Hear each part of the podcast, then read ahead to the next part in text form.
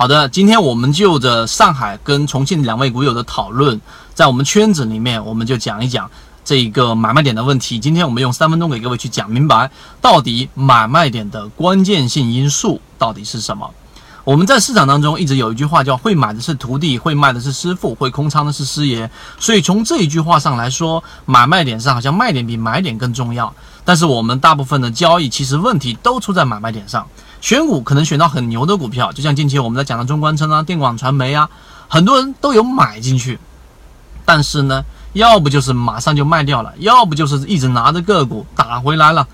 利润全部回吐了，那才把股票给卖掉。所以买卖点上最关键的因素是什么呢？我们啊之前的视频也有讲过，其中有一个最大的关键就是你的买卖点一定要有一个叫做确定性。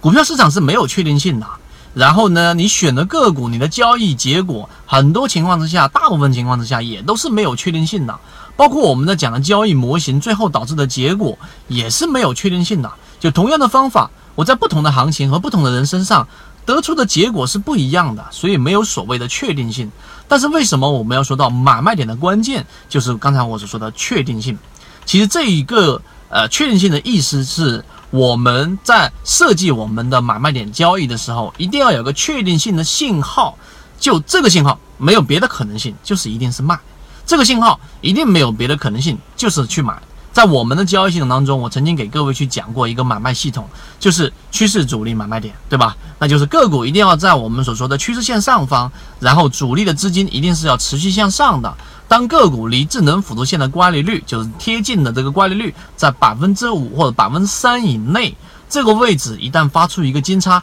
那就一定是买点。那卖点呢？当个股反弹起来，乖离率超过百分之八，无论你的收益到底是百分之三，还是你追的比较低的这个位置百分之五的收益了，或者百分之七，但凡乖离率超过百分之八，一旦发出卖点，就一定要卖，啊，没有别的情况啊，例如说快速的拉升或者怎么样的都没有，就一定是卖。那好，这就是确定性。那确定性上。它一定存在着另外一个维度上的问题啊，你可以把它理解问题，但在我看来，它并不是一个问题。就是如果我卖掉之后，个股出现了连续性的，然后后来在尾盘进入一大大波的资金，个股马上创了新高，然后拉到一个涨停板，那这个位置我该怎么操作？那这就分两种情况。第一种情况，你有设计另外一个这种叫做追高系统的买卖系统，你有设计这个系统，那么当个股出现了一个快速的上涨，六十分钟出现一个金叉，然后快要封板或者资金大幅的流入，这是一个确定性的买点，好，你补仓。那当个股在到第二天冲高的过程当中，用六十分钟时差把股票给卖掉，这是有设计这个系统的第一种路径。第二种就是我没有设计这个交易系统，那怎么办呢？那结果就是不要买。所以确定性是一个很有意思的话题。确定性是我们在买卖系统当中，可能这个人他只是一个进入股票交易市场的新手，但是他依旧可以把股票做得很好的原因在于，他有一个确定性的买卖交易系统。可能选的股票不是很牛，但是呢，他每次到这个位置都严格去执行。当他执行的成功率不断的给他正反馈的时候，他慢慢的、慢慢的会得到一个普通散户没有办法拥有的信念。这个信念就像索罗斯的反身理论一样，会不断的。加强自己，加强自己，因为我大部分时候我这样交易我都能赚钱，所以这一种交易系统在他身上就会得到最有效的利用。而你如果说把它放到另外一个人身上，就没有办法去得到结果。所以今天我们讲的交易系统的确定性因素是最大的关键。希望大家能够理解这一个视频里面的这一个核心，并且对大家有所启发，就很好了。呃，如果觉得这个视频对你来说有所帮助，并且呢觉得有所启发，记得一定要点赞、评论和转发。